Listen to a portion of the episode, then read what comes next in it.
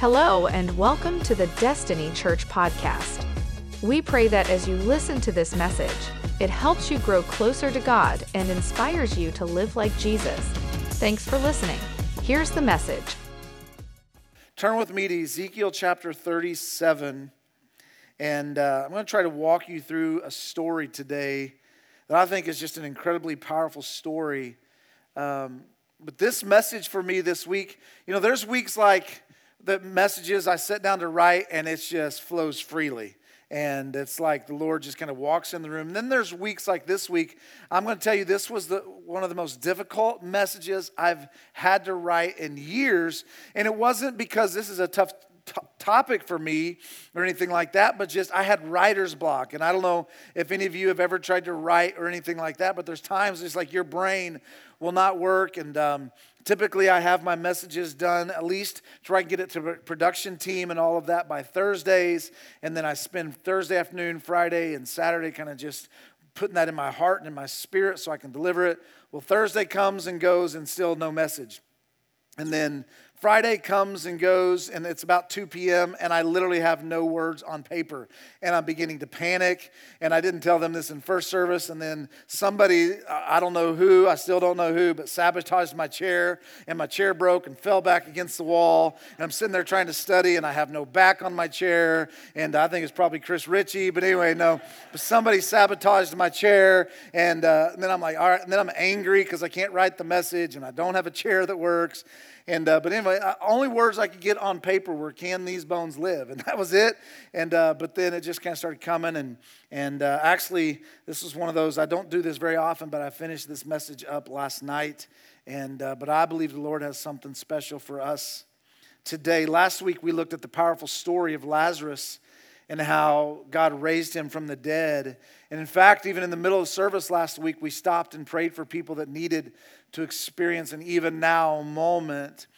And we talked about resurrection. Today I want to continue that conversation. but And I want to speak to all of you, but I really want to speak to those of you in the room who might be spiritually dead, or spiritually dying, or dry, or maybe you feel stuck. I want to talk to you today. And I don't want this message to come across in any way, shape, or form as, um, as a condemning message. In fact, I want today to be exact opposite. I, I want to encourage you today. I want to encourage you with what I believe is a powerful story of God's incredible ability. And so what we're going to do is we're going to look at Ezekiel chapter thirty-seven, verse one through ten. We're just going to kind of walk through this today and uh, try to walk through it slowly, um, but without taking too much time. All right? Ch- uh, Ezekiel chapter thirty-seven. Let me read the first part of this. It says this: "The hand of the Lord was on me, and he brought me out by his spirit, and he set me down in the middle of a valley."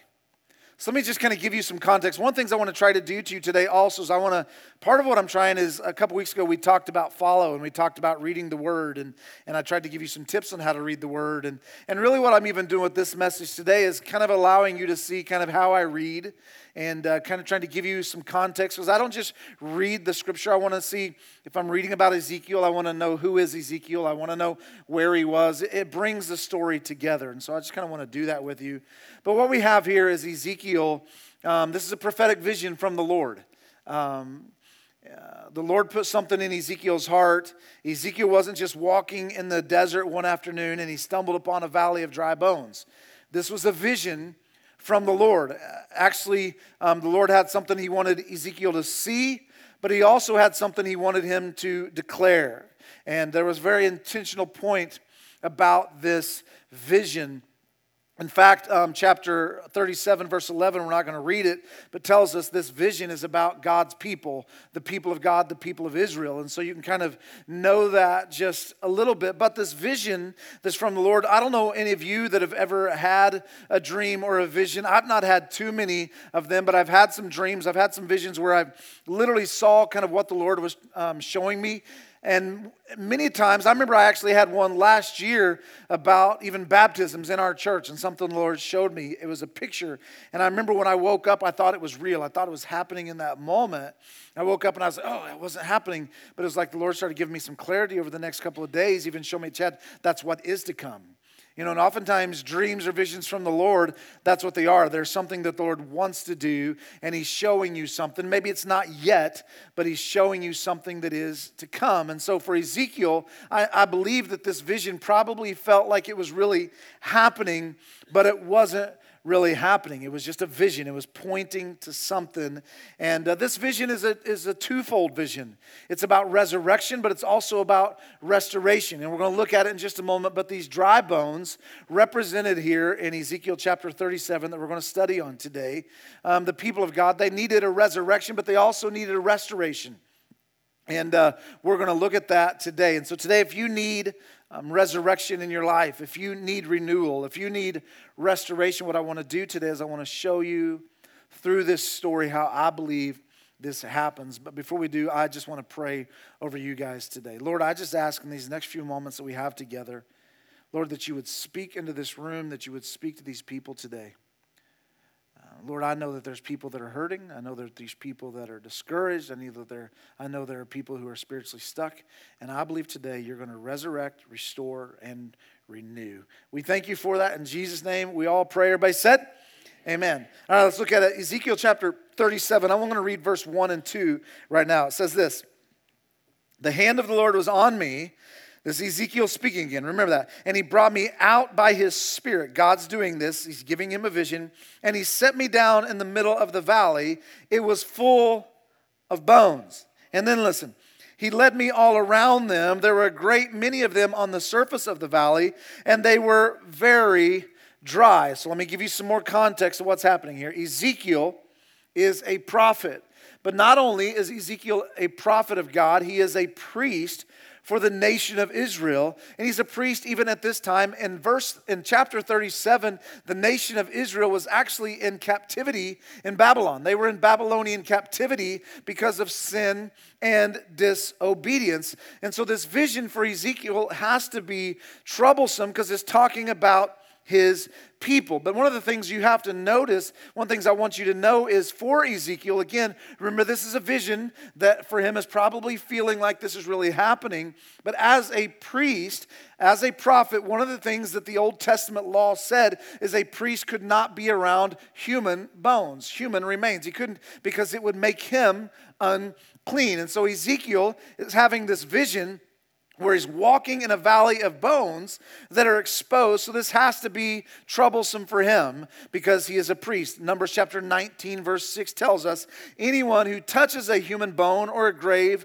will be unclean for seven days. So this is where we see Ezekiel. And I want you to understand this. This isn't just a story. This is something that he is seeing that God is prophetically saying is happening. So when Ezekiel is in this valley, he's not just in a valley of dry bones. He's in a place that is unclean. And it's making him unclean is how his mind is seeing this. And it's all, I mean, this is Death Valley if there ever was Death Valley. And according to Ezekiel chapter thirty-seven verse two, God makes Ezekiel walk through these dry bones of which there are many. They are scattered. I want you to imagine this story with us. I want you to picture it happening. Now, when I say a valley of bones, I'm not talking about, you know, one leg bone and one shin bone and that's all. It is a valley full of bones. It is representing the people of Israel, and these bones are scattered. These bones are dry. These bones are picked clean by the birds. I mean, imagine this. You know, you've got one guy's arm over here and his leg way over there. They are scattered. They're dry. They're everywhere. If some of you were plopped into this vision, into this story, this might literally be your worst nightmare ever. This might play out for you like a horror story, right? I mean, because you, I mean, I don't want to be around dead people. I don't want to be around dry bones. This is, but this is exactly what's happening in this story. When I read it, I think of the old song by the by the Delta Rhythm Boys. How many remember this song? Dim bones, dim bones, dim dry bones, dim bones. Uh, how many remember? We almost led that in worship today. I thought that'd be a really uplifting song for us today. But anyway, how many remember that song? But when I read stories like this, that's what I picture, and I picture Ezekiel seeing this all unfold. But this has to be, for this prophet, for this priest, a very disturbing scene. But something you have to understand, and this is why it's so important when we we read the Word, we get full understanding of what's happening in the Word, and we need to do some research in the Word. Because if we just read through this, we don't understand all the depth and all the detail.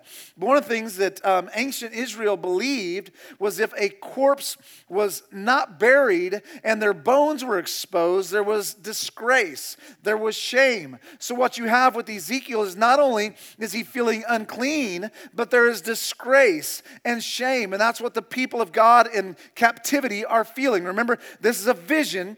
They're not literally scattered dry bones, but it is a prophetic picture of their current state in Babylon. They are in captivity.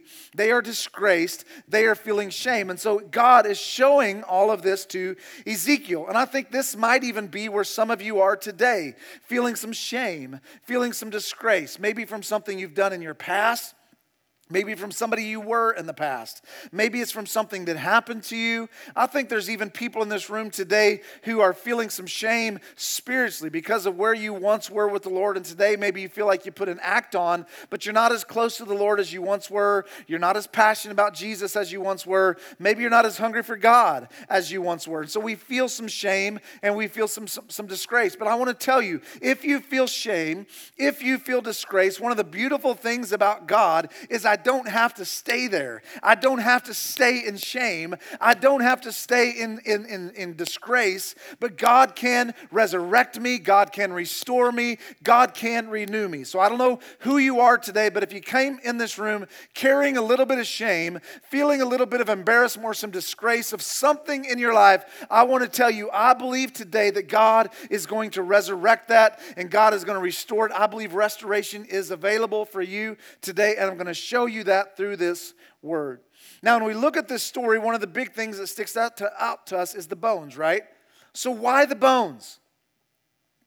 I mean, we have this prophetic vision about the people of Israel that are in Babylonian captivity, but why, why are we seeing this? What is actually happening? Well, the Bible tells us in Ezekiel chapter thirty-six that the people of God had defiled the land by their deeds and by their actions, by their words. What that mean? The people of God were a prophetic dream of a dry, bone, dry bones in a valley. What God is saying is here, they are here because of their sin and because of their disobedience. They have sinned, they have disobeyed God. And because of their sin, because of their disobedience, because of their rebellion, listen to me, it leads to shame and it leads to disgrace. Let me tell you today, that's oftentimes what sin does to us. Sin leads us to being in shame. You see that in Genesis. When Adam and Eve sinned, what did they do? They ran and hid. Why? Because they were ashamed. And that's what sin does to us. That's what things that aren't godly in our past do to us. They cause us to feel some shame, and they cause us to feel some disgrace. They cause us to feel some embarrassment. So that's where the people of God are today. They've defiled the land that by their ways and by their deeds, meaning they've sinned. It's led to shame. It's led to disgrace, which ultimately leads to their demise, which ultimately leads to their captivity by the Babylonians. It leads to their spiritual death. Listen to me, which leads to the death of their dreams, and it's even leading to the death of their nation. Because remember, this is the people of God who escaped Egypt. God brought them into the promised land, gave them a land. They no longer have their land. They no longer have their king. They no longer have any of that. They are living in shame. They are living in captivity, and this is what sin does to us. Romans six twenty-three tells us, for the wages of sin is what? Say it again, the wages of sin is what? So the cost of sin would be, when we sin, listen to me, it leads to separation. It leads to distance. Distance leads to dryness. Dryness leads to death. And that's what we have happening in this story. Their sin created distance between them and God, and that distance between them and God, as it continues to linger. Listen to me, some of you come into this room with some distance between you and God. But here's some good news today. Today you can, you can reconnect. God can restore that today. He can renew your passion and your energy today. But what happened with the people of Israel is their distance just kept growing and growing and growing. And it led to, to their demise. It led to their destruction. It led to their spiritual death. And that's what we see happening here in our story. God is telling the prophet Ezekiel, the priest Ezekiel, through this vision, that his people, because of their sin and rebellion, they've been led into captivity. And this vision that he's seeing, these bones that are scattered, picked clean by the birds, bleached by the sun, all of this. They are here because they are dead and hopeless as a nation. And the people who are in captivity, they see their situation as hopeless. Remember, they're cut off from their homeland. They're cut off from their ways. They no longer have what they once had. They are cut off. They feel all of this shame, all of this disgrace. And today, this might be where some of us in this room are spiritually. Maybe some of you today, maybe you feel some shame. Maybe you feel some distance. Maybe you feel stuck. Maybe you feel some embarrassment. Here's, here's the real spiritual word that I really, I literally, there's times when you kind of feel like the Lord puts a, like a word in your heart. And I felt like the Lord kind of gave me one this weekend as I was thinking about this message. Some of you, what you feel is blah. Isn't that just an incredible word? But that's kind of like my intellect ability at times maybe. But I don't know. But like that's where I feel like the Lord's saying, there are some of us, we just feel kind of uh, spiritually. Just kind of, uh, just kind of, just kind of stuck. And that's where I feel like some of you are sitting today, just kind of in this place where you're just kind of in a rut spiritually. You're just stuck. You know Jesus. You, you think about him sometimes. But you're just kind of stuck and you feel some distance. And so one of the questions that I ask myself at times is, is you have to be able to, when you're feeling some distance, you have to deal with that. Lord, how do I know if I'm stuck spiritually? How do I know if I'm in a, in a rut spiritually? How do I know if I'm just kind of feeling blah spiritually? Because I think sometimes we can just kind of go through motions and just do life and never really wrestle with that question. So I want to give you today seven indicators that you might be stuck spiritually. Seven indicators that you might be just kind of feeling blah, or maybe even worse, some of you are di- are dead spiritually. Seven indicators. Number one, here's some indicators if you're stuck spiritually. Number one, you don't pray anymore. Listen to me, if you don't pray anymore, and I'm not talking about now I lay me down to sleep prayers. I'm not talking about praying over our meal. I'm not talking even about praying when I need God. I'm talking if you don't have a consistent prayer life, and I'm not telling you you have to pray an hour a day, or I'm not putting any time limit on it, okay? I'm saying if you don't have a life where you spend time every day talking to your Creator, talking to God, if you don't involve Him in your conversations throughout the day, listen to me, you might be stuck spiritually. If you can go twenty-four hours a day without talking to God, you are probably not just feeling blah spiritually, you might be dead. Just giving you some indicators that you might be in a place spiritually that you don't want to be. Number one, if you don't pray anymore. Number two, if you if the only time you hear the Word of God preached or the only time you read it is, is when it's on this screen or when it comes out of my lips. Listen, if you don't read the Word or if you don't study the Word, if you don't put some time into the Word of God daily, you're going to find yourself blah spiritually. You're going to find yourself stuck in that distance between how do we hear from the Lord right here. This is how you... I'm just communicating a message, but you know how you hear from the Lord daily? It's through His Word. This is how I hear from the Lord, right here. So you've got to be in the Word. So if you're not if you're not praying, if you're not in the Word, I'm promising you, you're feeling blah spiritually, dry spiritually, stuck spiritually, or maybe dead. Number three, another big one. If you prioritize anything and everything besides God, you might be stuck spiritually. Let me say it this way. If something or someone or somewhere excites you more than being in the presence of Jesus excites you, then you might be stuck spiritually. That's tough, but let me say it again. If something or someone or someplace elicits more excitement inside you than Jesus Himself, you might be stuck spiritually. You might be on your way towards some distance and some dryness. Number four, and this is one that I know some people wrestle with and some people say, well, you're just a pastor, you have sex. No, I believe this. If you lose interest in attending church, I believe you are stuck spiritually. I believe this with everything in me. Because here's one thing I've noticed. I've been in church my whole life. I've been in ministry a lot of years.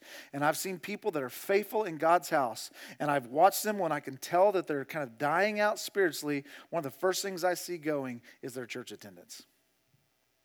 If you find yourself not desiring to be in the house of God consistently, and I'm not, t- when I was a kid, consistent church attendance, I think it was like they went three out of four Sundays a month. Now, consistent church attendance is people maybe attend once a month. If we're losing, this is on an average. This is on an average across America. Listen to me. If you are losing interest in being in God's house, you might be stuck spiritually, okay? Number number five, if you begin to rationalize sin and disobedience. If you, be, let's sit this way. If you begin to justify your sins that you know are contrary to the Word of God, you are stuck, dry, or dead spiritually. Did you hear me? If you rationalize or justify your sin, it's okay. Another way, if you compare yourself to a, somebody else spiritually, well, I'm not sinning as much as they are, you're stuck spiritually. Okay?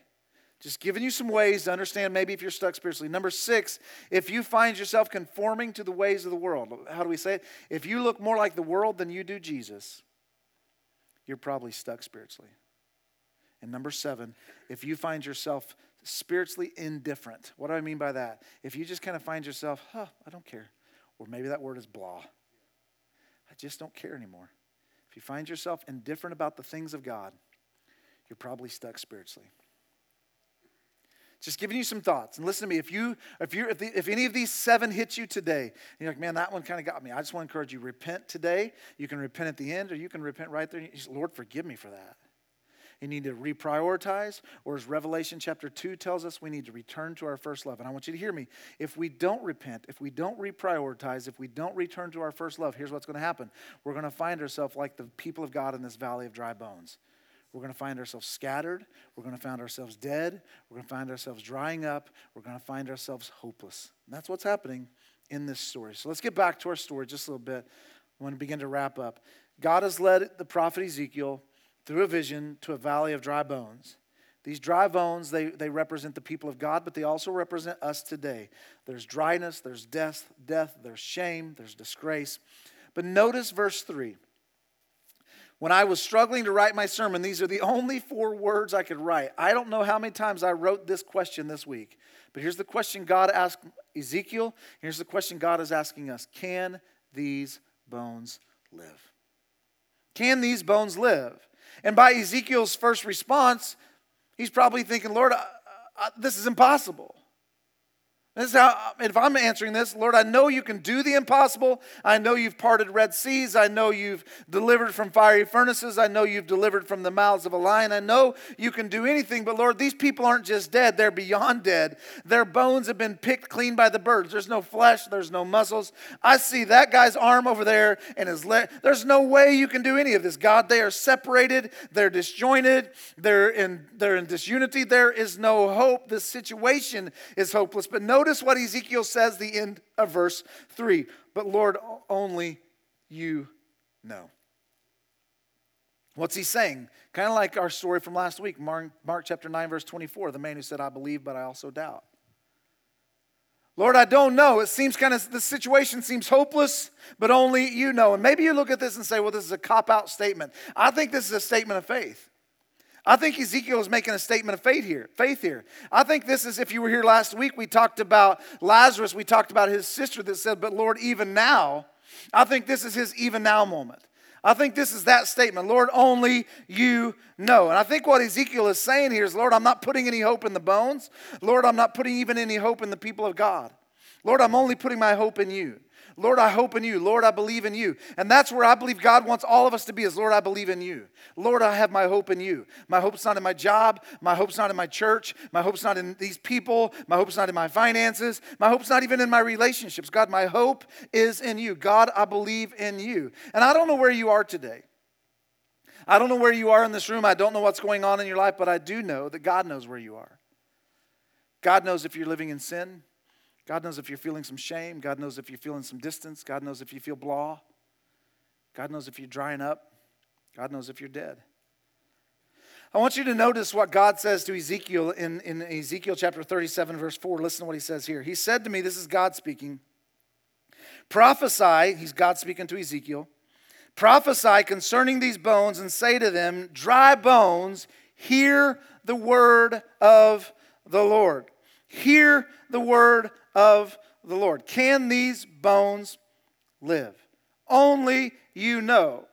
And so God, know, in verse four, flips it back on Ezekiel and he says, you're right, Ezekiel, only I know, but Ezekiel, I'm going to use you. And I believe that God wants to use us. I believe God wants to use you to bring about life. I believe God wants to use you to bring about miracles, to bring about resurrection, to bring about hope in people's life. And God tells Ezekiel in verse four, he says, Ezekiel, I want you to speak to these bones. Ezekiel, I want you to prophesy to these bones. And what I want to tell some of you today is some of you in a place where you're dry, stuck, dead spiritually, you need to begin to speak to yourself and say, these bones need to live. You need to begin to speak to yourself. But what I want to tell you is God doesn't tell Ezekiel, just speak your own words. He says, Ezekiel, speak the word of the Lord. And listen to me, your words might be okay if you have faith and you believe, but when you begin to speak the word of God, there is something powerful in the word of God. The word of God has power. In fact, Hebrews chapter four, verse twelve says the word of God is living and active. The word of God is alive even today. It's sharper than any two-edged sword. It pierces to the division of soul and spirit, joints and marrow, and it discerns the thoughts and intentions of the heart. What am I saying to you? The word of God is powerful. The word of God is alive. But number uh, but Psalm one oh seven twenty tells us the word of God heals them. He sent out his word and healed them and delivered them. Listen to me. The word of God is living. The word of God brings healing. But the word of God brings deliverance. The word of God brings wholeness. The word of God brings hope. And God tells Ezekiel in this valley, in this dream, Ezekiel, the only hope for Israel who is in captivity is the word of God. You need to begin to prophesy my word into them. You need to begin to breathe my word into them. You need to put my word into them. And somebody in this room, you're hopeless. You feel like you need a resurrection. You feel like you're dry. Listen, you need the word of God in you. You don't need distance from the word. You need to press into the word. I believe the word of God brings power. The word of God brings life. The word of God brings deliverance. The word of God brings hope. Proverbs eighteen twenty-one tells us death and life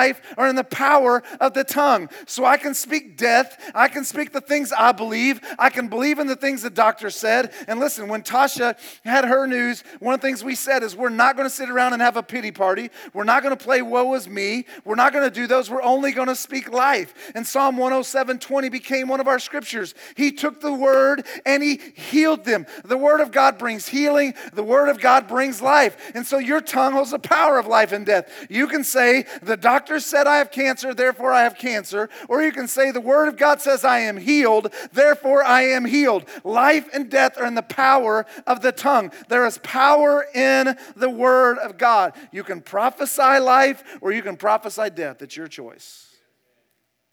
So Ezekiel chapter thirty-seven, verse five and six, God tells him, hey, I want. here's what I want you to say. Listen, this is what the Lord says to say to these bones. I will cause breath to enter you, and you will live, and I will put tendons on you, and I will make flesh grow on you, and I will cover you with skin. I will put breath in you so that you will know that I am the Lord your God. You will know because I've brought you back to life. Listen to me today. The word of God brings life. And so God is speaking to Ezekiel and telling him what to say. And so Ezekiel begins to do what God says. Now let's pick it up in verse seven and eight. Listen what he says here. So I did as I was commanded. That's what he says here. I prophesied. Ezekiel preached the word. And while I was prophesying, or we could say while I was preaching, while I was saying the word of God, listen to me. He says there was a noise, a rattling sound, and the bones came together bone to bone. And as I looked, verse eight, tendons appeared on them, flesh grew, and skin covered them. Listen, Ezekiel is prophesying, and there's a sound. And what I want to tell you today is I declare the word of God over Destiny Church. There is a sound. There is a rattling. God is taking things that have been disjointed and separated and distance and dryness and lack and kind of just this hopeless feeling in your life, and God is bringing it all all back together and he's connecting it. And that's what I believe God is doing. As Ezekiel prophesies, the bones come together. Hopeless situations are coming to be- together. Death is coming back to life. He's putting it all together. Ligaments, flesh, bone, muscle, skin, hair. I want you to see all of this happening. God is using Ezekiel to bring about a miracle. And God wants to use you, whether you're young or whether you're old. God wants to use you to bring about a miracle. So I want you to picture this scene. This is just some crazy vision. You think the Bible is not interesting. I don't see how you can think that with stories like this. This is a movie, right? Imagine this happening. So now you've got this prophet standing in this valley. And no longer now is the valley like just dry bones scattered. Now there's just corpses laying everywhere. I mean, imagine it. They, all these bones, you can just hear all these rattling and all legs coming from one field to another leg. And they're, oh, I got your leg. I mean, I don't know. I just It's just this weird scene happening in front of our eyes. And they're all coming there. And then they're just laying there, just bodies. Is that all God wanted to do? No, God wasn't done, so God says, Ezekiel, there's more work to do. There's, they're still dead. Listen, you can have flesh and tissue and skin and muscles and all of that. Unless you have the breath of God in you, you're still dead. So let's look at it. Let me, let me begin to close this up, verse eight. As I looked, tendons appeared on them, flesh grew, and skin covered them. But listen to the end of this verse here. But there was no breath in them. Verse nine, though. So he said to me again, Ezekiel, prophesy, preach, speak to the breath, prophesy, son of man, say to it, this is what the Lord says, breath come from the four winds and breathe into these slain so that they might live. This is powerful. Verse ten, so I prophesied, I did as God told me. And listen what it says, and breath entered them and they came back to life, and they stood on their feet, a vast army. I want to tell you today, there is something powerful about the Word of God. It's living, it's active, it brings salvation, it brings healing, it brings deliverance, but it is breathed by the Word of God. Two things I want you to get today. If you are dead, dry, lifeless, if you're stuck spiritually, get in the Word of God. Don't avoid the Word of God. The Word of God brings brings power. The Word of God brings life. The Word of God brings healing. But not only do we need the Word of God, number two, we need the breath of God. If you are dead, if you are dry, if you are dying, I command to you today, I prophesy to you today, breath come into them, life come into them, hope come into them. Breathe into them again. Renew their passion again. Make them hungry for you again. Make them chase after you again. Restore their dreams. Restore their hope. My prayer today is that God, through His Word, would breathe life into whatever is dead, stuck, drying, or blah inside of you. That's my prayer for you today. And three things as the band returns. Number one, the breath of God gives you physical life. The breath of God gives you physical life. We see this in Genesis chapter two. God made man. What did he do? Abraham, Adam was born, but he had no breath. And God breathed and brought physical life. We see that same thing unfold in Job chapter thirty-three. We see the same thing. So number one, the breath of God gives us physical life. But number two, the breath of God gives us spiritual life. We see this in Genesis chapter three, John, in John chapter three, I mean, with the story of Nicodemus. How are we born again? We have to be born again spiritually. Not only am I born physically, but I have to be born again spiritually. If you want the breath of God flowing in you, you have to be born again. But not only that, number two, in this same thing, the breath of God gives us spiritual life. We see this in John chapter twenty concerning baptism of the Holy Spirit. The disciples were there. Jesus prayed, and He breathed on them, and they were filled with the Holy Spirit. And then number three, the breath of God gives us, number one, physical life. Number two, spiritual life. Number three, it gives us renewed life. Renewed life. And we see this right here in our story in Ezekiel chapter thirty-seven. If you need resurrection, if you're stuck spiritually, if you're feeling blah, if you're feeling lifeless, if you need renewed, restored, revived, you need the Word of God and the breath of God. If you're living in sin, you need the Word of God and the breath of God. If you're stuck spiritually, today, I want God to breathe His life in you. Thank you for listening to today's message. If you'd like to learn more about Destiny Church, how to get connected, or give online, visit destiny church dot me. Have a great week.